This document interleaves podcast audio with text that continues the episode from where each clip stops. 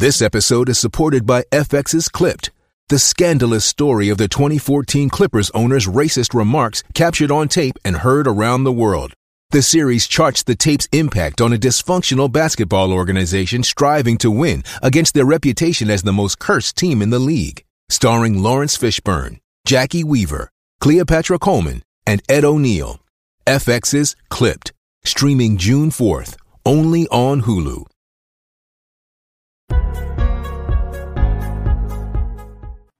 Welcome to On the Verge. This is Zach Spedden, joined by Nick Stevens. Our co host Bob Phelan is out with his family this week, having a nice little vacation, but he will be back with us next week. Uh, on tonight's episode of On the Verge, we're going to get into some transactions involving the Orioles 40 man roster and talk a little bit how that affects some prospects that are in the system, touch on some Arizona Fall League news, and get into our underappreciated players, the guys that we feel we maybe didn't talk about enough in 2021 that we want to give a little bit of love to on tonight's episode. That's coming up, but first, On the Verge is brought to you courtesy of Mercer Floor and Home Carpet One. Mercer is a third generation family business that was established in 1959 and is located on Main Street in beautiful historic downtown Westminster, Maryland. For all of your flooring needs, think Mercer. Now, as you know, we are on uh, Patreon. We have some bonuses there for members of our community who pay for as little as $3 to have things such as daily episodes, updated prospects lists, and more. And uh, Nick's going to shout out the new members of our community. Yeah, we have two new people join us since our last episode Roberto Gonzalez and Ryan Kelly. So thank you two for joining. We are approaching 60 patrons, which is pretty awesome and mind blowing at the same time.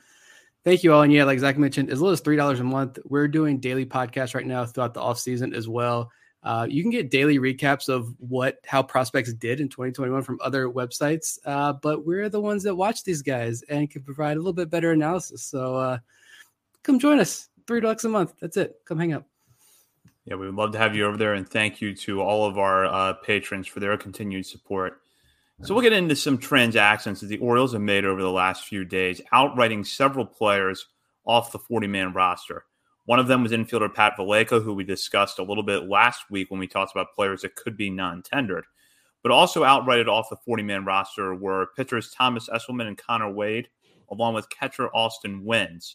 Uh, and then it was announced tonight on Monday that all four of those players have elected free agency uh, now that they are off the 40 man roster. So I guess where we'll start with this discussion is Wynns because we know that Adley Rutschman is going to be the Orioles catcher at some point in 2022. But we have questions about who will be joining him behind the plate, whether that's a current member of the organization or somebody brought in from the outside. I'll just start with you, uh, Nick. Or were you surprised that Wynns was let go at this point? No, not really. I mean, I also wouldn't be shocked to see him find his way back on this roster on like a new minor league deal at some point in the offseason. I mean, he doesn't really provide you with much production at the plate, and the defense, I think, is just kind of there. Um, I think the only reason he's stuck around this long is just because you know he has that really good relationship with pitchers in the system, and you get the vibe that a lot of the pitchers, you know, John Means, Bruce Zimmermann, especially, they really like throwing to Wynns, and you need a guy like this rebuilding your roster. That's fine. Um, you know, does this open the door for like a Nick Ciuffo as maybe the number two catcher next year? I don't know. I think honestly, I think the Orioles are going to bring in another free agent uh, on a small, like a one year, small contract type deal. I know I threw out the name Manny Pena uh, last week, and I've seen that name thrown around a couple more times since then. I believe you had Roberto Perez was your guy. Um, great options out there that the Orioles can get, and I think if you want to stash Wynns with Ciuffo down in AAA uh, with the pitchers that are coming up, I think that'd be great if Wynns does want to come back, but. I mean, definitely not shocking, but I don't think this is the last we see of Austin Wynns for the Austin Wynns fans out there. I did want to talk about Ciuffo a little bit because he was a guy that you, Bob, and I were intrigued by after the Orioles brought him in ahead of spring training. Uh, former first rounder, seemed like, especially on defense, that there was some upside there. But because of injuries, we barely saw Ciuffo in 2021. 17 games at the AAA level and two at the major league level. So between those two levels, he ended up logging just 64 plate appearances. Um, do you think that that could deter the Orioles from giving him a larger role in 2022, or do you think at this point you got to consider him in the mix to be at least a backup? Yeah, I mean he's in the mix for sure. Um, it, it, does kind of it's unfortunate that we didn't get to see a whole lot of him this past year, uh, and but the defense was just so highly regarded. I think that's what one of the big things that made him such a high draft pick. I mean, I think he was a, a University of South Carolina guy who committed when he was like nine years old or like ten years old, something ridiculous. Like the guy's been lauded for his defense for a very very long time. Um, so it's an option, but I feel like with the lack of experience and with who the Orioles are going to be bringing up, hopefully at the major league level next year, as far as pitchers go, I just think they're going to want that veteran in there. I personally believe that regardless of any rule changes, whatever, I think even if everything were to stay the same, Adley Rutschman is the catcher on opening day. Uh, and so, and you don't need like this grizzled veteran to come be a, you know, a leader or a mentor to Adley. I don't think Adley needs a mentor like that on the major league roster. I think he is going to be that mentor to a lot of guys on this major league roster. Um, so, I mean, if you want to roll a Ciuffo, that's good. I didn't really see a whole lot offensively that makes me want to say for sure. Uh, and he's so inexperienced. I think bringing in another guy that has a little bit more experience, maybe a little bit better bat, will, will help out on the days that Adley isn't behind the plate. Because I also don't think when Adley's up, he's going to be a log a significant number of games behind the plate. I, I would wouldn't be shocked if they kind of rested him a little bit because we know next year that the Orioles aren't going to be competing. So kind of why waste that wear and tear on his knees uh, this year as much as they probably want to. Yeah, and with the way that they use him in the minor leagues this year, playing first base a lot, DHing from time to time, you have to think that you're going to see that in the major leagues to some extent next year, even if it's not like it was at Bowie, where Rutschman basically was in the lineup every day because if he wasn't catching, he was playing first base or he was DHing. Yeah. So that, that's why I think you probably want a more established veteran, uh, just so you don't, um, you know, we just didn't really get to see Ciuffo at, at, all this year. And Brett Cumberland, I think we were all were hoping would be that guy. But again, Brett Cumber- Cumberland went like two months without hitting a home run after coming out of the gates hot and just really struggled to hit. And really, that on base percentage he had in AAA this year was super held up by like getting hit by like almost 30 pitches this year you take those away, even cut those in half. I mean, that on base percentage is really struggling. And that has been his claim to fame uh, since he was back with the Braves organization. So a disappointing for Cumberland as well. Maybe helps out Ciuffo's case a little bit more. But yeah, again, I, I really like um, if you want to bring Wynns back on, on a minor league deal. And this is a guy who maybe down the road you see getting into like coaching or something based on the reputation I think he has. Uh, but even if Wynns isn't brought back, I believe Chris Hudgens will still be in the organization, and that's a name who probably could have made this underappreciated list. We're going to talk about later on, but Hudgens was a guy who seemed to work really well with a lot of pitchers as well, and could start next year in AAA if if Wynns doesn't come back. Yeah, the Orioles do have some options, and it's one of the things we've talked about in this show a few times. Is a catcher is a position where you want a lot of depth, and I feel like the Orioles, you know, in spite of having the best catching prospect in all of baseball in their system, have really built that depth up when you have guys like, you know, Hudgens, Ramon Rodriguez, um, you know, John, Connor Pavolony, um, even Creed Willems down towards the bottom of the farm system really shows that they're building up. And Maverick Handley, whose defense, you know, we have praised on this show repeatedly. Yeah, plenty, plenty of options that go uh, don't get talked about for sure. Um, really hoping Maverick can they break out next year. Me too, Vivek. Uh, that's been my guy from the start. Um, you know, we'll see what happens uh, with this uh, catching rotation, but yeah, I mean, as far as the other moves go as well, like nothing surprising there either. But I, I swear, if Tom Eshelman finds his way back on the roster next year, he has something on Mike Elias because I, I don't know why. Even his AAA depth, like he's not going to provide you anything whatsoever. But yeah, I mean, best of luck to all those guys. I hope they continue yeah. their careers elsewhere, just not in Baltimore. It's time to move on. I, I, just have this weird feeling that Tom Eshelman is going to be back next year and on the opening day roster. I have no reason to suspect that. I just do. I just have this feeling that it's like it's going to be the sixth inning on opening day. The Orioles go to the bullpen, and here comes Tom Eshelman in relief of John Means. I can't. I I want to make it at least like two months into the minor leagues or the regular season next year before I like tune out. Hopefully a little bit longer. I don't want to tune out on opening day when Tom Eshelman is back on the mound. Uh, uh, a lot of off season to go here, but the Orioles clearing some space on the 40 man roster, which is key for obviously bringing in new players, but then also for some of the tough decisions they're going to have to make in the Rule 5 draft, which we actually have a question about that from a listener that we're going to get to in a little bit. But first, we want to talk about some Arizona Fall League news. The big story out of there is that Kyle Stowers has left uh, the Arizona Fall League due to a minor back issue. Roch Kubatko reported this over at MASN a few days ago. Um, seems like it's definitely a precautionary move as uh, Roch notes that Stowers uh, is, you know, this move helps make it certain that Stowers will be ready for spring training. Um, didn't get a lot of time out there, but I think as we talked about a lot, it didn't necessarily seem like he had much to prove after the 2021 season. That maybe this was just a way for him to face the most advanced competition that you can possibly face in any postseason minor league. Stowers, unfortunately, is not going to get that opportunity, but the good news is that at least so far, it doesn't look like a serious injury. Yeah, I think that's the best thing is that it seems like it's just like you mentioned, just a precautionary move for Stowers. I just think that, you know, it was a long season. He played across three levels.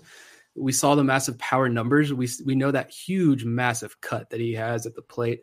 I was shocked he was even sent out to Arizona just because I didn't imagine we'd see any real top prospects go. But I guess maybe you know keep keep the good vibes rolling with Stowers so we can roll that right along the spring training and hopefully uh, compete for an opening day roster spot. But at this point, like just go home, prepare for 2022, come out fresh.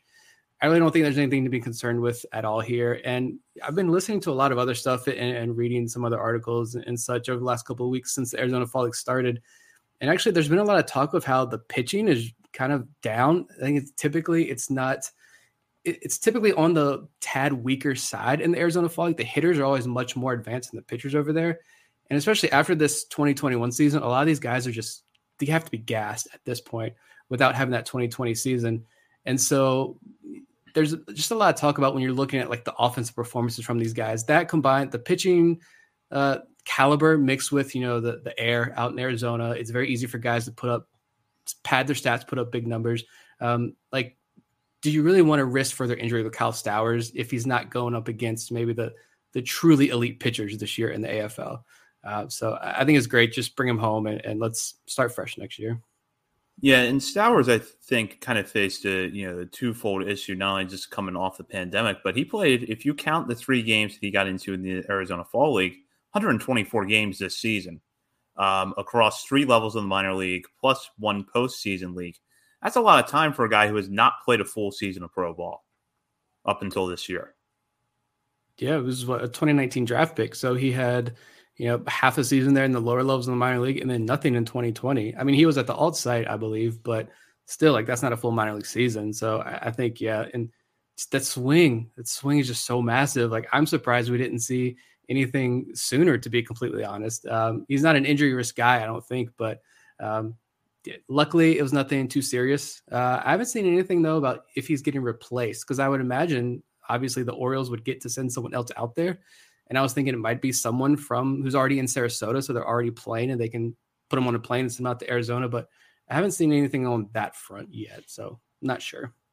Yeah, I haven't either, and I don't know if we should expect something there. But I agree with you that you're probably looking at an outfielder that's already in Sarasota, um, is already having their season extended. So rather than you know stay there and do drills at the complex, they're going to go out to Arizona for a few weeks, maybe get into a few games.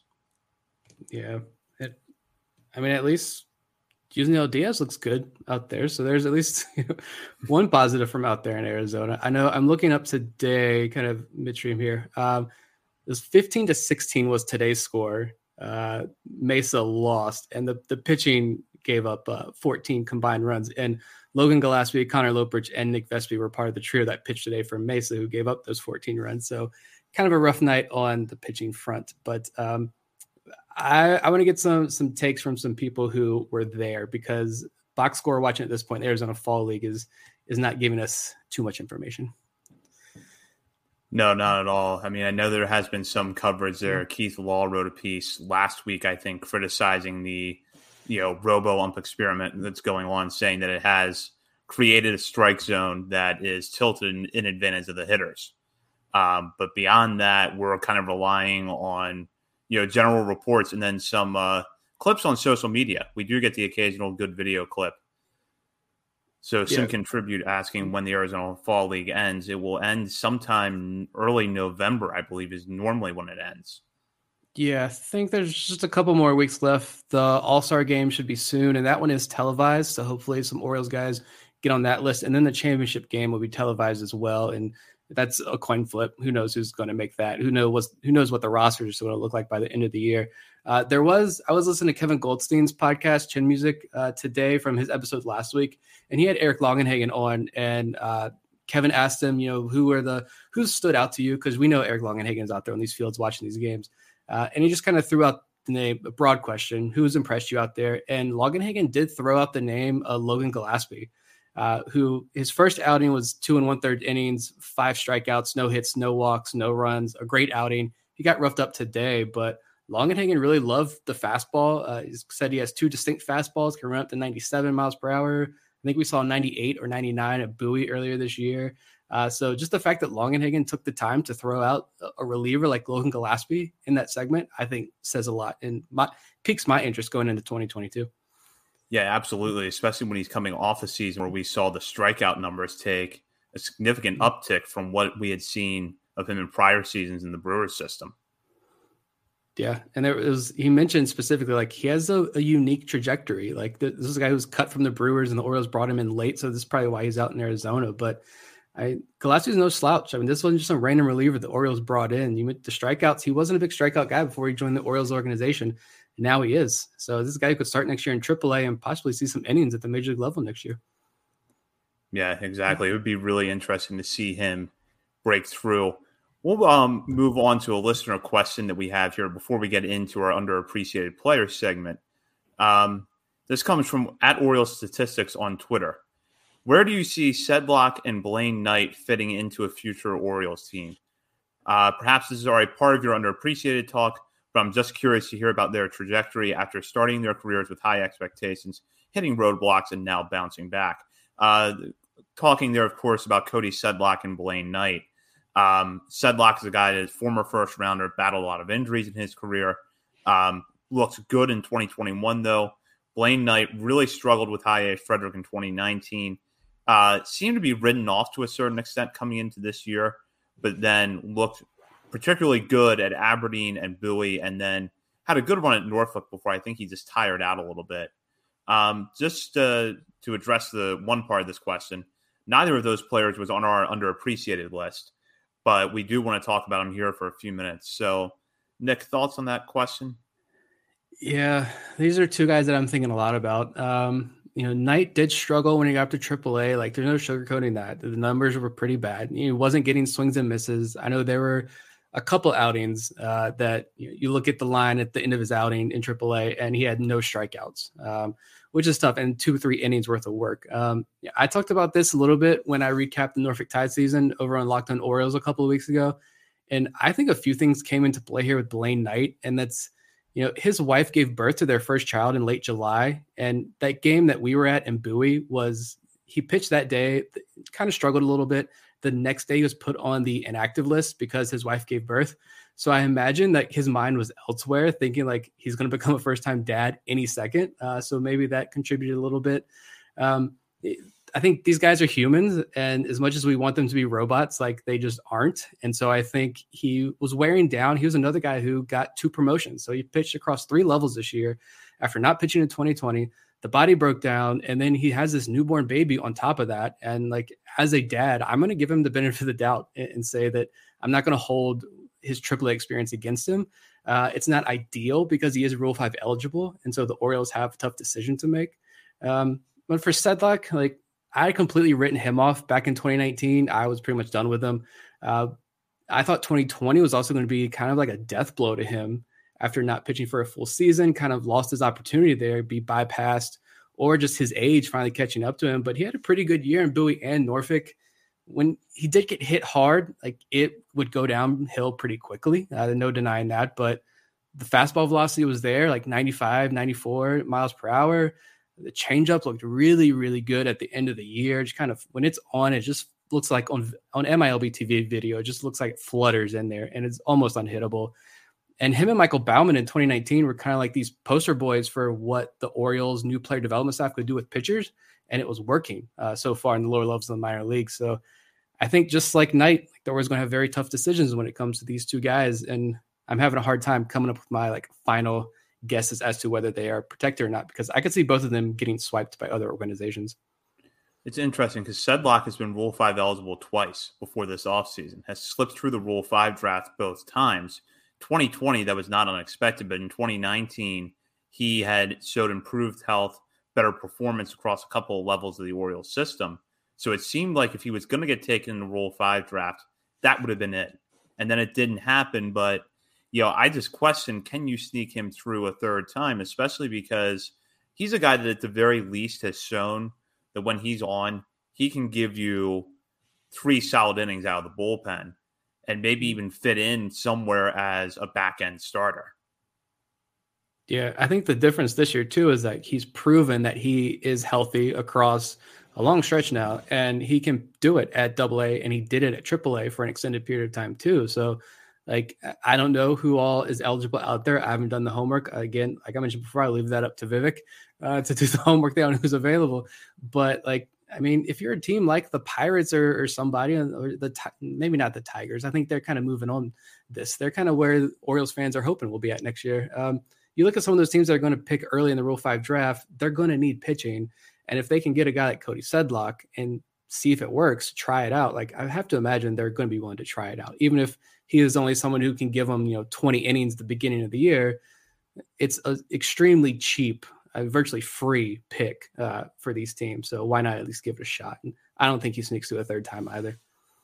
Yeah, I think it's going to be tough. Now with Knight, when I saw Knight at his best this year, I looked at him and thought that guy's going to be ready for the major league bullpen next year. There, there's no way you want to leave him unprotected because fastball is running, you know, mid to upper 90s. He's got his off speed stuff working, but then as you said, he really did sort of hit a wall at AAA and just stopped. Basically, he wasn't missing bats anymore. He was getting hit around. And I'll just bring up some numbers here. His last four outings in particular were rough 11 and a third innings, walked eight batters, struck out four, gave up 16 earned runs on 21 hits. You know, so that accounts for a good portion of his time in AAA. And yeah, there were uneven results here and there throughout the year, but I guess when I look at that, I'm left to wonder did that happen because this is the most innings he's thrown? Uh, we're coming off the pandemic and he pitched at three different levels this year, or is this a sign that more advanced hitters are figuring things out with him that hitters at high A and double A couldn't? Yeah, uh, that's completely valid. And I mean, I have those concerns too. I just think there's just all the weirdness with baseball is going to continue for a little bit longer, especially the minor league level, maybe the major league level. Like we're, we're smooth, we'll be smoothed out starting next year. But with minor leaguers and player development, I think you're still going to see effects of the pandemic continue to roll on for another year or two.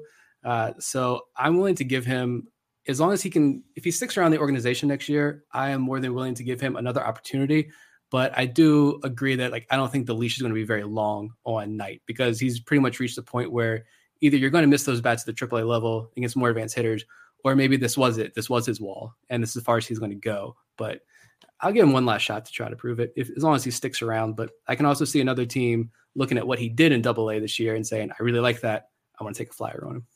I mean, the Rule Five draft can be tough to predict sometimes because we didn't see, you know, the Cubs taking Gray Fenter. Now, Fenter obviously ended up back in the system, but you know, there was a few weeks there where Fenter had a shot to make an opening day roster in the major leagues, and you know, obviously it didn't happen. But sometimes it's hard to tell what other teams are looking for because that's almost how you have to try to analyze Rule Five drafts. It's not just what fits the Orioles, but you know, what are other teams going to be in the market for? Which is why when we've discussed this on air a few times, I've mentioned, you know, how many National League teams are going to be looking for low cost DHs um, if the DH is indeed instituted, and how does it affect your decision with Robert Neustrom and whether to protect him or even a guy like Patrick Dorrian? So, Rule 5 dra- draft can be tough to analyze.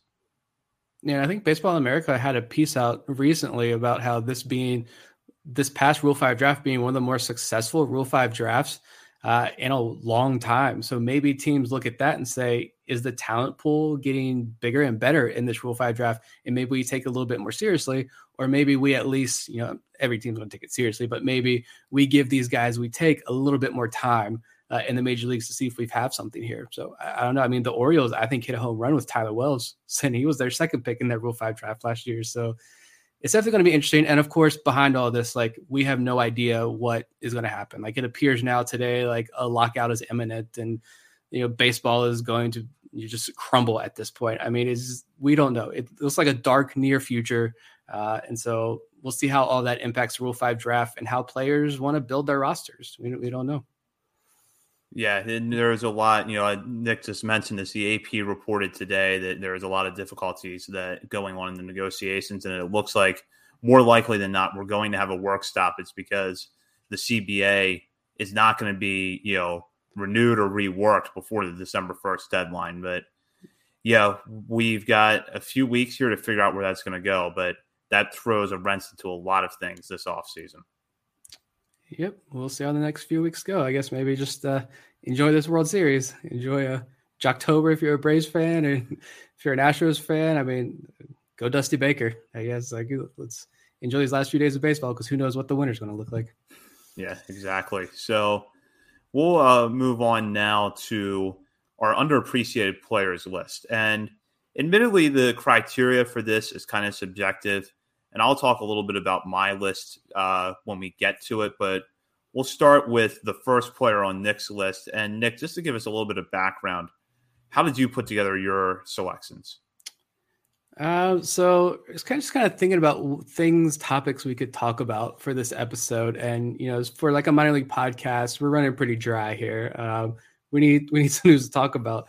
And I just thought like an underappreciated team. I thought originally like an underrated team, but then I was like, no, underappreciated kind of like I like that idea better. Guys that had good seasons. We're not saying these guys are future major leaguers. We're not saying like they're underrated even. Uh, they're like guys that are going to surprise us and, and become, you know, huge top 30 prospects in the future. That may never be the case, but guys that grinded throughout the minor league season, they had good years, but you know, no one talked about them. We never really got a chance to highlight them. Maybe we even overlooked a few of these guys. And uh, I think just a few names popped up to, popped up in my head. I had about 15 names, but I whittled that way down for the podcast. Um, the first name I thought of was Christopher Cespedes. I know we have mentioned that name a couple times, but this is a name that I just feel like I loved watching this guy crush baseballs all season long. And apparently, like I was one of the few people who did because his highlights on our social media accounts just got like no love this season. And that made me sad. But he's an older guy, right? Like five seasons he spent when he was with the uh, Cleveland organization uh, I'm not going to be able to get used to saying Guardians. When he was with the Cleveland organization, he was five years in the DSL or the Arizona League with them. No 2020 season. So that's six years since being signed that he was not in full season ball. Uh, comes out in Delmarva, low batting average. He only hit 232 with a 301 on base percentage, but the home run power was there. He had 15 home runs on the total this year, got promoted to high A hit well in high A, raised the batting average like 30 points when he got promoted to Aberdeen. And he already got a contract for 2022, along with Nick Vespi and Ofelky Peralta right after the season. So uh, there are a lot of outfielders in the system, a lot of younger outfielders, guys with higher ceilings. This is clearly a position of like extreme depth and talent here in Birdland. So I think for the Orioles to go ahead and just lock Cespedes down again for 2022 speaks volumes about what they think about him. And so I'm I'm excited to see what he can do in Double A next year because what if like that's that's the thing with these minor leaguers. They're all lottery tickets. It's what if he hits well in double A? What kind of conversation are we going to be having about Christopher Cespedes this time next year? Yeah, I agree. It's it's good to have that kind of depth at the upper levels of the system. And you know, we know that Cespedes is probably going to be a Bowie next year in maybe some sort of reserve type role playing a few days a week, but when he's locked in, he hits the ball hard. Uh, that power is legitimate, and I think it was Eric Longenhagen had who had noted his exit velocities coming into the season is kind of making him a player to watch. Um, and we saw that especially when he got to Aberdeen. I thought it was interesting that how much better he got when he went to Aberdeen. And I don't know what was behind that, but he was definitely a much more complete hitter at the high A level this year than he was at the low A level. Yeah, the the power and it was kind of like with Kyle Stowers moving from double A to triple A same kind of thing with Christopher Cespedes. Yeah, the power may not have been there as much as it was in, at previous levels he played at, but he became a more well-rounded hitter, more singles, more doubles, uh, higher on base, higher batting average, and so I, I really like seeing that. This isn't a guy who hit you know, two barely hit 200 when he went to Aberdeen with eight home runs. Like that's what I would expect of Cespedes, but he hit a lot better than that. So I just think uh, shout out to Christopher Cespedes, and he deserves a, a round of applause. And clearly, the Orioles like what they saw in him this year, and he'll be back next season. Yeah, in putting together my list for this, I tried to figure out like who did I not include in our final segment a lot, uh, where we would talk about guys outside of our top thirty that we thought were playing well, uh, because you can make a case that TT Bowens belongs on our list, but I didn't include TT Bowens on mine because I think I picked TT Bowens for that segment three or four times. Um, so I, I, tried to keep that in mind when putting this together, which was who just really didn't get much recognition at all, or do I think we need to tell the story of their season a little bit better context? Which is why I picked the first player on my list, Lamar Sparks. Uh, Sparks is a guy that's been, you know, at one point was a top 30 prospect in the system, you know, several years ago, battled injuries, really fought his way back, and got back on the field this year in late June and played about as well at Delmarva as I think you could have hoped over 45 games with posting a 732 OPS before getting promoted to Aberdeen and putting solid putting together solid numbers there over 27 games you know, as you mentioned with Cespedes, there's a lot of outfield depth in the system. So, you know, guys like Sparks and Cespedes really have to compete for at bats. But I think getting back on the field and making the most of his opportunities this year was big for Sparks. Yeah, he may not look like it. The frame, he looks like a, smaller frame guy, but he's got power, speed, and he's a good defender. And I mean, he was drafted all the way back in 2017, which like blows my mind. And I never saw an at bat of his until this season. Uh, you know, came out of the 2017 draft with all the tools there and a pretty high ceiling. And I remember I had someone reach out to me and ask like, right after the draft was over, like, "Hey, other than like the top guys, give me a sleeper guy, give me the sleeper hitter and pitcher to watch for from this draft class." And the the hitter I came up with instantly was Lamar Sparks from that draft class uh, because I loved what I saw, the the highlights from him coming out of the high school ranks in Texas. I love the interviews that I could find with him, but like these were major injuries that he suffered that wiped out virtually almost three full seasons. I mean, he only had 78 games of Gulf Coast League ball coming into this season. So, like, this is a guy who you can't just look at his age and write him off immediately. Um, he put up big numbers this year, got promoted to high A, played well there. Um, I was extremely excited to watch him finally get to watch him play the game on the field, and I don't think he disappointed. No, absolutely not. I, I was really happy with what he put together this year. Uh, I'm going to go. Next one on my list is a pitcher we have talked about a couple of times, but I just want to use every opportunity I can to talk about him, Ofelky Peralta. And we're going to dive into more about him when we do our Rule 5 episode, I'm sure, because he is eligible, but maybe I'm a little too high on him, but I'm fine with that. And I'm going to beat this drum as often as I can until he proves me wrong. I just think that you know, Peralta should not be in professional baseball right now, and he's signed out of the Dominican Republic in 2013. Yeah, he was a, top, a former top 30 prospect, and he was actually seen by a lot of people outside the organization as a legitimate international prospect in this system, who was signed, you know, eight years ago at this point. Um, but when you're on your fourth tour of A ball and you can't cut it in Frederick and get sent back to Delmarva, like I think that would like spell the end of your career. Then 2020 wipes out the season. New regime comes in, and now he's got a new contract for 2022 after a good season in Double A and Triple A. Um, I don't know. Uh, he got beat up in July for sure, but then he bounced back really strong. Good strikeout numbers, good walk numbers as well. Only allowed one home run over the final like month of the season with his highest strikeout rate of the year that month. The Orioles seem intent on working him as a starter, but I just think that if you put him in the bullpen, like there's even more to unlock there with Ofelky one, two inning stints. He can run up to 98, 99, even possibly 100 miles an hour. Let's see what happens with the guy. Yeah, I agree. I think that you can unlock more out of the Felky Peralta by putting him in the bullpen because you're going to see a fastball velocity tick up, as you mentioned. And I think his secondaries would play well in there as well. But honestly, I'm just happy that we're having this conversation.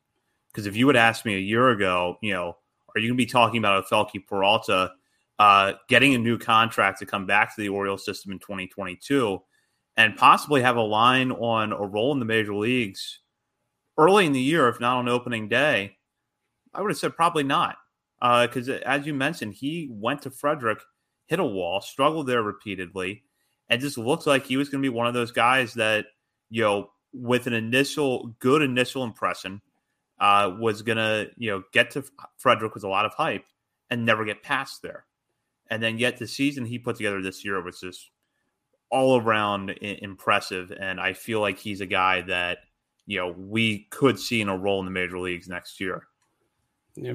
And I remember there's an article, I believe it was Steve Melewski here wrote it. I'm not sure to be honest off the top of my head, but where Peralta said, like, look, he went to the organization or the organization came to him and oh, Peralta was very open about do whatever with me. Like I'm yours. You develop me exactly how you see fit.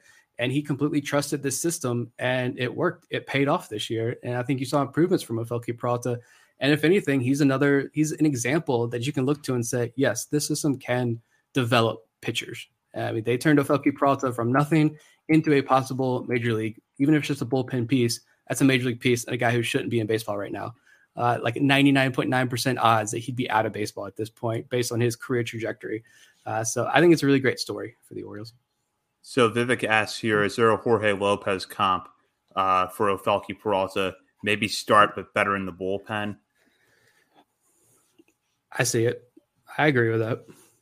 Yeah, I think that's fair. I, I think that's kind of, you know, something you could see. I wouldn't be shocked if he ends up doing both starting and re- relief work in the majors, but I think he's more likely to end up in the bullpen.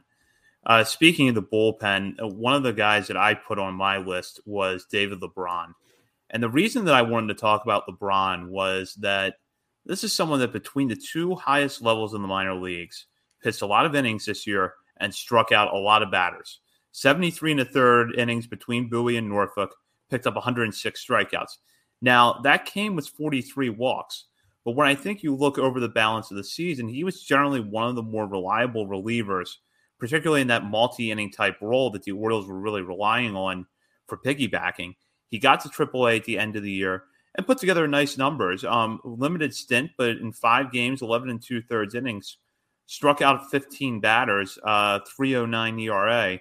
So a guy that at 27, a little older, but also has not pitched a whole lot coming into this year, just one full season previously, and that was with Frederick back in 2019. So, just yeah, something to keep an eye on with LeBron. I had him on my list as well. Uh, he didn't make my final cut for the show, but a reliable bullpen arm for Bowie. I know. I know we had a lot of people comment uh, in previous episodes as well throughout the season. Like it was very obvious that the Bowie bullpen struggled this season. Uh, but LeBron was pretty reliable and consistent. Him and Yoenis Almingo was another guy that I was going to throw up there. But two reliable arms out of Bowie's bullpen. Um, the high strikeout rate continued in Norfolk. Another example also of a guy who could not pitch very well in Frederick, but yet he turns it around in Bowie. I mean, we've seen this a lot. We've talked about a lot of these guys. Like Frederick was just a graveyard for these Orioles pitchers. Uh, and LeBron really turned it around. The walks are an issue. They can climb up and, and, pile up pretty quickly. And I don't believe he's a big velo guy. I want to say he's like 91, 92 miles an hour with the fastball from the right hand side. So, like, but there's a lot of swing and miss stuff there. You mentioned the strikeout totals. If he can just find the strike zone consistently, like, I wouldn't be shocked to see him up in the major leagues. even if it's just one of these cup of coffee guys and the Orioles have to move on, he's going to get an opportunity, I think. And I believe it was the Rangers, but like Michael Elias traded for him. I think it was like international slot dollars or this is some money that they sent over to Texas, I believe. But this is a Michael Elias guy that he targeted. So keep that in mind as well. Yeah, picked up in a trade uh, February 2019. There you go. So I would just keep him in mind. Um, next list, I don't think I don't know if we ever mentioned this pitcher once on the show all year, but uh, it's Jake Prezina who spent most of the time in Aberdeen. Like literally no one talked about Jake Prezina all season. And like we probably should have done a better job of hyping him up as well, but this is why he's on our list. Um, Zach Peek name dropped him a couple weeks ago when he was on the show as a guy that Peek regularly turns to to talk pitching because of what a great resource he is. And I really love that. I love knowing which players are the go-to guys for other players because it's always guys like Jake Prezina, guys you would never imagine um, that other guys are going to and looking for for help in certain areas of their game. Uh, you know, Prezina, 24 years old, lefty, a 31st round pick. That's something that you're not going to see anymore out of Seattle. So smaller school guy, late round draft pick, This was his first season of pro ball, and he had a 3.56 ERA, a 1.19 whip, 228 average against between Delmarva and Aberdeen. Again, a lower velo guy is not going to overpower you, but I also think that if you compare him to like your Drew Rom, Zach Lowther, Alex Wells, he's going to rank lower than those guys, and the stuff isn't as good. But he's a solid lefty who's put up good numbers across two seasons, a season and a half in the Orioles system. I imagine he starts next year in Bowie, where we can get a better idea of him because spending all year in Aberdeen didn't really help anybody as far as like getting to know who they are because there were there was no broadcast, there was no information coming out of Aberdeen. So I think that adds to this. But Jake Perzina is definitely a name to to see how he starts out in Bowie next year. See if he can handle that level of competition. Yeah, he's been really solid since he came into the Orioles system, and I, I liked hearing from Zach Peek about that as well. That Perzina is a guy that he looks to for advice because, you know, we really didn't hear much out of Aberdeen. So just to kind of hear the nuances of what these players are like and how they go, you know, go about their business. In Perzina's case, as a pitcher, is interesting. And you know, like you said, I he's probably in Double A next year, so we'll learn more about him. But I think with what he did in 2021, definitely came through as a pleasant surprise. Yeah, I think I remember from 2019 class. I think he gave like no home runs and across like almost 40 innings his first season. Uh, and the home runs weren't ridiculous. I think this year with Aberdeen. So just a name to watch. I love the lefties. Let's see if call him a crafty lefty if you want. I guess let's see if he can craft his way up to the upper levels of the minor leagues. And I, I love these. Jake Perzina is like exactly like the type of minor leaguer that I love following and why I love minor league baseball so much. Because what if what if he hits? Amazing story. Yeah. Oh, it absolutely would be. So my next player on this list is a guy that we talked about a lot right after he was drafted, but then didn't I feel like spend much time on once he actually started playing, and that's Donta' Williams, the Orioles' fourth rounder in the 2021 draft. And I'm just going to run off some numbers here. 21 games at Delmarva, 798 OPS, five stolen bases in six attempts. And although we don't really have any numbers to back this up, reports on his defense are glowing, going back to his time in Arizona. And while there are a lot of talented outfielders in the Orioles system, you look at a guy like Williams and think that there's a pretty solid base there because of his glove work, because of the fact that he was, you know, generally a, a, a solid hitter at Arizona, but definitely seemed to come into his own a little bit more in 2021. So I think going into 2022, he's going to be one of those guys that I'm looking at of can he get somewhere where he gets consistent at bats to start the year and emerge as a breakout candidate. But his 2021 was also pretty good. Yeah, playing time is going to be the issue for him for sure because it's so deep. And I remember as soon as the pick was made, MLB pipeline guys were like prototypical fourth outfielder, like safe kind of whatever pick for the Orioles. Like they didn't seem too excited. But since then, like I've seen other people yeah, I've seen Orioles fans who like they really love Donta' Williams. Like this is their guy that they're following that they think they can break out. I've seen others outside of the organization who are kind of high on Williams and his ability. Mentioning Eric Longenhagen on Kevin Goldstein's podcast last week, uh, he threw Donta' Williams' name in. There's a question about the Orioles and the rebuild and how that's going. And and Longenhagen, of course, took the prospect route, and he mentioned Donta' Williams as part of this group with Servideo and Stowers. Um, as like they're risky picks, but like they're really sexy picks. And Longenhagen loves Donta' Williams. So to name drop Williams there, I thought was pretty awesome as well. You know, more walks and strikeouts when he was with Delmarva this year. You love to see that. I love the speed. The outfield is this does seem to be his top calling card for right now, but I could see this being a sneaky good pick for the Orioles. A raw hitter with decent skill set. And when you're talking about an outfielder with good raw skills, look at Robert Neustrom, look at Kyle Stowers, look what they did with Zach Watson, look what the Orioles did with those guys. Donta' Williams is another one who I think the Orioles could unlock a whole lot of stuff with next year.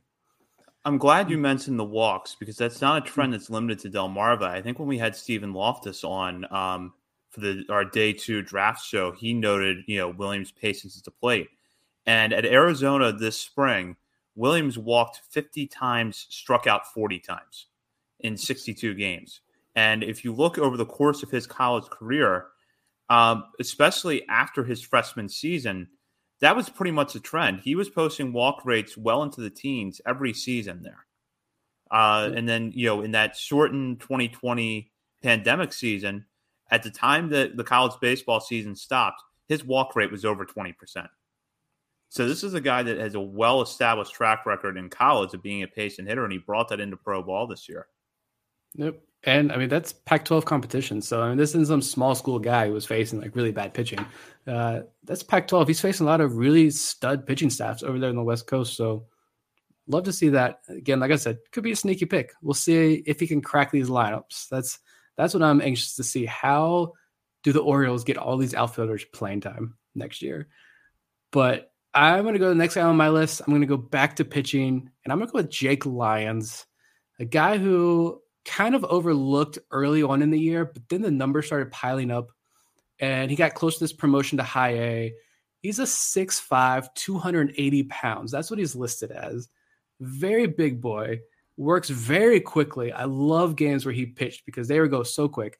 Uh, a Lucas Giolito style delivery out there on the mound, 22nd round pick out of Oklahoma State. He struck out 102 guys across 79 innings between Delmarva and Aberdeen. Closed out the year with 17 strikeouts over his 11 innings he got with the Ironbirds. He only walked three when he was with Aberdeen in those 11 innings. Uh, love the stuff. A lot of swinging strikeouts with high fastballs. Hitters just can't catch up to it.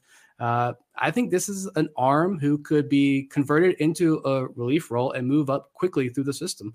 High strikeout numbers, easy transition to high A. I think that's why I put him on my list. He was underappreciated arm in the system all year. I think he deserves some attention heading into 22. And we'll see, kind of like Ofelky Peralta and a lot of these other guys, like, do the Orioles go ahead and make that move now in the bullpen? And does that skyrocket him up the, the system even quicker? This is a good pick because pitchers like him really are a key to building, you know, that that talent pipeline of just having arms in your mm-hmm. system you can depend on. And I agree with you. I think that he's the kind of pitcher that you could put in a bullpen and really see him start to move quickly. And for those that have not seen it yet, you should definitely check out Lyons' delivery uh, on video because there is a definite Lucas Giolito parallel there. Not that he has Giolito stuff, but the parallel with the delivery is striking and similar mound presence too. Yeah, that's another thing with a lot of these guys in the lower levels of the minor leagues. Like, there's a, a new confidence brooding among these guys. Your Jake Lyons, we talked about we asked Zach Peek about his K strut and Ignacio Feliz in that K strut. Uh, there's another name on this list we're going to talk about in a minute who just had a real dominating presence out on the mound, even though he's not a big guy like Lyons is. But Lyons is just this is a guy who's a sturdy guy and 6'5, 280. Like you're not going to get beat around pretty easily. And if you need him to go three, four innings out of the pen, he can. And, and I think this guy whose stuff can also play up a lot if you put him in just one inning relief role. So a name I'm excited to watch in 2022. We'll see if he starts. Maybe starts in high A, but he's an older guy, so maybe a, start out of the Bowie's bullpen next year. Who knows? Yeah, that's kind of what I'm hoping happens because I, I, would be curious to see how he does there. I'm going to go with another A ball arm that I think was a little bit underappreciated this year, and that was Griffin McLarty. Now, real big time Orioles prospects fans will know that McLarty is kind of the answer to a trivia question Who was the first pitcher drafted by Mike Elias in his role with the Orioles? The answer is Griffin McLarty, eighth round of the 2019 draft. So, in that sense, I think he was already somewhat notable coming into this year. But what I find interesting is he's a guy that really had his fair share of ups and downs at Delmarva, went to Aberdeen and was just dominant over the last six games of the season. Six starts, puts together uh, 24 and two third innings with 22 strikeouts against eight walks finishes the season with 91 strikeouts and 81 in the third innings pitched. Uh, guy that throws from the left side, and I think if nothing else, you know, you look at him going out there this year, making 19 starts, appearing in 23 games. He's going to eat innings for you in the minor leagues, and I'll be curious to see if some of the improvements we saw at Aberdeen carry over into 2022. Yeah, I love my CAA guys. He's at the College of Charleston, so I watched him dominate my alma mater for a couple of years down there when he was in college. But and another guy, I'm glad I get to root for him. Him and Kyle Brnovich. I'm so glad I get to cheer for them, not against them anymore. Um, he came out, I think, grinded his way through the year and came out looking like an improved pitcher. And I was, to be honest, anxious to see how he was going to perform in high A after that promotion because you look at the Delmarva numbers and you watch him in Delmarva and there's like high ERA, walk numbers were okay, like guys hit him and they got on base at a high clip against him. But he did a, a fantastic job of keeping guys off base at high A. small sample size, sure, but he also went a lot deeper into outings, a lot of five inning starts over those last four or five weeks of the season. And that was something that I don't think he did. I don't even think he did it once until like August when he was with Aberdeen. So Mike Elias' first pitching prospect he drafts with Baltimore uh, at least enters 2022 on a high note. Yeah, exactly. Uh, my next guy, let's see what we got next on the list. two more here. I'm to go to hitters, and I'm to go with Andrew Daschbach first. And I know I can't remember who it was, so I apologize, but I know a while ago, like two months ago, I think at this point, someone did reach out and was like, "Hey, talk about Andrew Daschbach. I'm intrigued." Uh, so we're talking about him now. Um, a guy we overlooked, and he's a first base prospect. He can play the outfield a little bit, which I think is going to help him, but he's a first base prospect, and we know like unless you're mashing 40 home runs with a high batting average and huge walk numbers in the minor leagues, like you're not really going to be seen as a prospect of note. He's never going to crack a top 30 list. He also strikes out an absurd amount, like 35, 36% strikeout rate in double A this year. So that is troubling, but he tapped into that power this season that we were hoping we would see. He's coming out of Stanford. Um, same draft class as Kyle Stowers uh, and Maverick Handley when the Orioles drafted three Stanford guys. 16 home runs on the year, eight at each level, good on base numbers, like round 350 combined there's a stretch there too in Bowie where if you needed a late inning hit or an extra inning hit, like Daschbach was your guy. He had a couple walk off victories. Um, we'll see what he can do at the next level when he gets up to AAA. But I'll say at least like I know there's the interview he had with Paul Mancano before the season started, and he mentioned where he wanted to cut down the strikeouts, which he didn't quite do, but he wanted to use the entire field more, which he definitely did. If you look at his batted ball data on Fangraphs, uh, and he wanted to tap into his power and become a more well-rounded hitter, which I, I definitely tapped into that power. So, you know, it, it's you want to see development, and I think to say the least, Andrew Daschbach developed this year and became a much more better overall hitter. So, again, just like a lot of guys on this list, he's at least entering 2022 on a high note. But now let's see if he can take that next step when um, the month of May ended, Daschbach had appeared in 16 games, was hitting 185 with a 612 OPS, and had strike already striken out 26 times. Um, so he got off to a really slow start this year, but then turned it on, which I think, as you said, is part of his development. And it was good to see that development this year. The other thing I like too is that he does give you some versatility. Uh, he can play the outfield. And while I don't think you're going to mistake him for a plus defender out there, it, he can at least move around the diamond a little bit, which gives him a little bit more upside than just a typical first base DH, uh, first base prospect that mashes at double A but doesn't really do much else. Yeah, I am concerned. I like Daschbach a lot, and I'm I kind of get like JC Escarra vibes with him though, because Escarra was a guy who I really overlooked the lower levels, but as he started climbing up the organization, I really like JC Escarra. I love the power from the left side there. Um, good defender at first base as well, but he really struggled in AAA. And so I'm anxious to see if Daschbach can make that jump to AAA. At least this season was a good start, we'll say. Um, but yeah, I just think I don't think we really talked about Daschbach. Another guy too, like his highlights got no love from Orioles fans. Come on, guys. He slugs home runs. We'll see what he does next year, though. Yeah. So I'm going with another position player as well, but it's a guy we just talked about a little bit last week, and that's Ramon Rodriguez, who is out in the Arizona Fall League now. Um, yeah, you look at the bat, he appeared across three levels this year, put up okay numbers in 54 games. He did hit well at Aberdeen, but that's only a 22 game sample size. Yet when we had Zach Peek on the show, he talked about how much he loved throwing to Ramon Rodriguez this season. I can't imagine that he's alone in that feeling. And it's a bit of an interesting background because Rodriguez was originally drafted by the Dodgers back in 2018, that were, excuse me, back in 2016, was released in 2020, and then was picked up by the Orioles uh, before this season. Still only 22 years old, which when you factor in the pandemic, the fact that he lost time because of being released, and that he was drafted, you know, five years ago now, that's still a guy that's young enough, I would think, for some development where, you know, if he shows continues to work well with pitchers and shows you good defense and it's just okay with the bat, he could stick around the system for a while and probably be a guy that catches the high levels because of what he gives you behind the plate.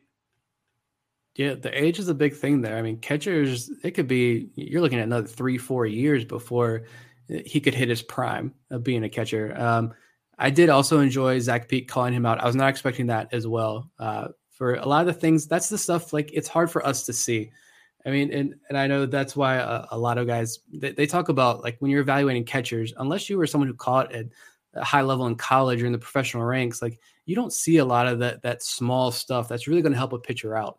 Um, I wish I could sit there and evaluate these catchers better, but I, I, know I can't. And Rodriguez was a guy that doesn't put up the big stats, so you're going to overlook him. Uh, but clearly, the Orioles appreciate Orioles pitchers appreciated him this year. He bounced around a couple different levels, so the Orioles were at least confident enough in his abilities to catch these guys as well. Um, the fact that he was drafted by the Dodgers uh, piques my interest as well because we know how good the Dodgers are at developing uh, pretty much anyone they select. So yeah, definitely an interesting name. And he's out there in Arizona Fall League right now. Maybe it should have been Maverick Handley, and maybe he wasn't healthy, and that's why he got he didn't get sent out there. The Orioles needed to send a catcher, and Rodriguez was a healthy body. But um, you know, at, at this point, it's he's an interesting guy, young guy too, and a pretty good defensive catcher on the back end as well. Oops. So now we'll go to Nick, uh, who's his final player on the list. I, I thought I froze there for a minute. Oh, your screen went fuzzy. Um, yeah, uh, my last name is Patrick Dorrian, and I felt like even though we have talked about him a little bit this year, and some other Orioles fans, I know he's on the list of looking at guys who deserve a shot next year at the major leagues. Patrick Dorrian is a name that gets mentioned a couple times, but I just think that you know he deserves more hype, and it's difficult. I think all three of us have difficulties in pinpointing like exactly what his future looks like. But I think Dorrian is the type of player that gets overlooked very easily, and was one. He was one of the first guys that came to my mind when I'm thinking of guys who are underappreciated this year. 21 doubles, 22 home runs, and 815 OPS in Double A. Really good defense in the hot corner, good walk numbers. Like he didn't get promoted to Triple A, which I know a lot of people were calling for, and I think he should have. He didn't get promoted until like the final stretch. So he only, only had like three or four games with the Tides. And I imagine it's because Rylan Bannon's injury and Rylan Bannon's inability to get out of Norfolk probably hurt Dorrian's opportunity a little bit. But like Dorrian also played over 100 innings at first base in Bowie. He can play the position. Yet Norfolk decided to keep this like circus act of Ryan Ripken on the roster all year, which was an absolute joke. Yet Patrick Dorrian kept his head down, kept grinding for Bowie, and put up a really good season. And so I think I believe he's Rule Five eligible yes. this year. So yeah, so I don't think he gets protected. Um, I'd imagine teams maybe want to target. I don't. You just mentioned like it, it's, it's possible to predict what happens in the Rule Five draft. Dorrian, you have to imagine is going to be on some team's list. I think at least to look at. So I don't know what the future holds for him, but I hope he comes back next year and is in camp at least to get an opportunity. He, yeah, he's 25, but I don't think that age that doesn't mean anything. He had less than 200 games, I think. I don't have his numbers in front of me anymore, but I think he had less than 200 professional games under his belt before this season. So still plenty of time for him to develop. Yeah, very little professional experience. And I like that you brought up the defense because I think the power numbers spoke for themselves this year. But good arm at the hot corner. Um, not necessarily the best range, but the arm over there is good. And I thought he looked good at first base as well. So if the Orioles do protect him, which I wouldn't be opposed to at all. You do have a little bit of that versatility. He could play both corners.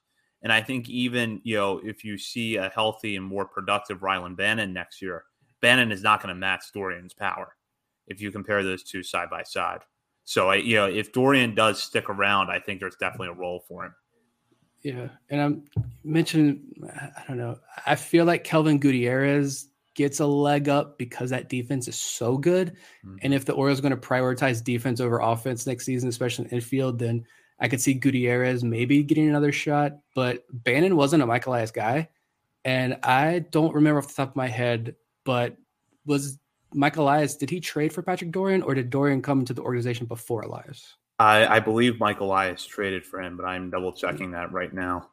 So if he was, I mean, I don't know how much all of that really plays into this. I mean, for Rylan Bannon, if the Orioles think he's a good player, then he's a good player, and they're gonna they're gonna give him that opportunity. But that's just something else that I keep in mind thinking about it moving forward. Yes, he was a Michael Elias pickup, June of 2019 from the Pirates system. Okay, so yeah, great season for Patrick Dorrian. and we'll see if he's around next year. What this roster looks like. My final player is someone who struggled a bit at the end of the year, but for much of the summer had a case as at least the steadiest pitcher on the Shorebirds roster, and that's Houston Roth. Um, started off really strong, and particularly over June and July was really good. Um, not really having, you know, not t- big time strikeout numbers, but also not walking a lot of guys and limiting hard contact. Hit a little bit of a wall over August and September, and I don't know how much that had to do with innings pitched. But Roth uh, ended up finishing the year with 81 in the third innings pitched, far more than he ever threw at Mississippi State or uh, in college. So, yeah, overall, yeah, mixed results. But I thought that Roth for most of this year was a really reliable arm in Delmarva. Uh, ends up, you know, 77 strikeouts, 81 in the third innings pitched. He left, you know, he showed enough there this year for me to be intrigued about what he can do. And especially if you couple that with the solid run that he had at Aberdeen back in 2019 after he was drafted in the 29th round that year out of Ole Miss, to correct my earlier statement. But Roth uh, put together a good season he shoved for a long stretch down there in Delmarva. And I know the nights where they had Zach Peek start and Roth was like the piggyback option, those were some of the more fun games to watch all year down the minor leagues. And you saw the promotions when the promotions really started picking up earlier in the year. You, you never heard the name Houston Roth, and he stayed in Delmarva all year. But at that point, I think he really started to struggle. You mentioned that wall. I think that's what it was. Know, the strikeout numbers weren't huge, but he kept the ball on the ground in the yard. Not a lot of home runs he allowed. He has three good pitches. I love the intensity on the mound. Again, another high energy guy out there. I'm excited to see what he can do with a fresh start in 2022. But I think the big issue was that he just hit that wall this year and tired out like a lot of pitchers did for obvious reasons this season. And he'll be 24 next year in high A, which I think, given the circumstances of having missed a full season, is not bad at all. So definitely see what he could do in Aberdeen's rotation next year. Yeah, and I know Bob. Uh, shout out. Bob did throw a name in our chat uh, when we were talking about this segment. I'll throw that one out there too. Uh, Bob wanted to shout out catcher Cody Roberts, and I think we talked about uh, Ramon Rodriguez already and some others, but I think there's a very long list of highly underappreciated catchers in this system because the offensive numbers weren't there, and you know some guy named Adley Rutschman's in the system, but Roberts played across three levels this season. A 359 on base percentage across those three levels, uh, his hit in Bowie was the hit that propelled Bowie into the playoffs, a clutch key hit late in the game. I always looked to Roberts when he was in the lineup just because you look at his lower levels, his first two years in the Orioles system, they're like no offensive numbers to really look at. Never been a guy like that's ever been highlighted on like any list or any conversation anywhere. Just a guy, just minor league filler basically. But you know, he stepped up this year and he was a guy who bounced around and I think had the confidence of the Orioles regime. Guys like him and Ramon Rodriguez clearly provide value to this organization and the pitchers in the system, which is pretty crucial right now. Yeah, absolutely. You know, like we talked about earlier, any sort of catching depth that you can build is a good thing. And I think to have guys like Rodriguez and Roberts in the system is good because you want that continuity level to level. Um, as pitchers move up, you want them to feel like they have a good catcher to throw to at each level of the minor leagues. So guys like Roberts, I think, are really instrumental in that. For sure. I think that was good. And there are more names that I think a lot more names that I could throw out, but I think that was a good list of guys that Orioles fans could be excited for going into next season. Other than guys that you know not on the top 30 list, a lot of these guys weren't even on our top 50 list. So then that just speaks volumes about how deep the system truly is going into next season. Yeah, completely agree. And I know that Nick and I are looking forward to having Bob back next week. I think Bob is at Disney right now, probably telling Donald Duck how good Gene Pinto is. at least that's what I think that Bob is doing. I don't know. We'll confirm that next week. But uh, hopefully he's enjoying his vacation, and we look forward to having him back. Uh, before we wrap up, Nick, any final thoughts? Um, no, I mean, there's really no news in, in Birdland, I guess, but I guess we're here. World Series starts tomorrow night. I mean, throw our preseason predictions out the window. Do you have a final pick now that we know the final two? I think the Astros win it.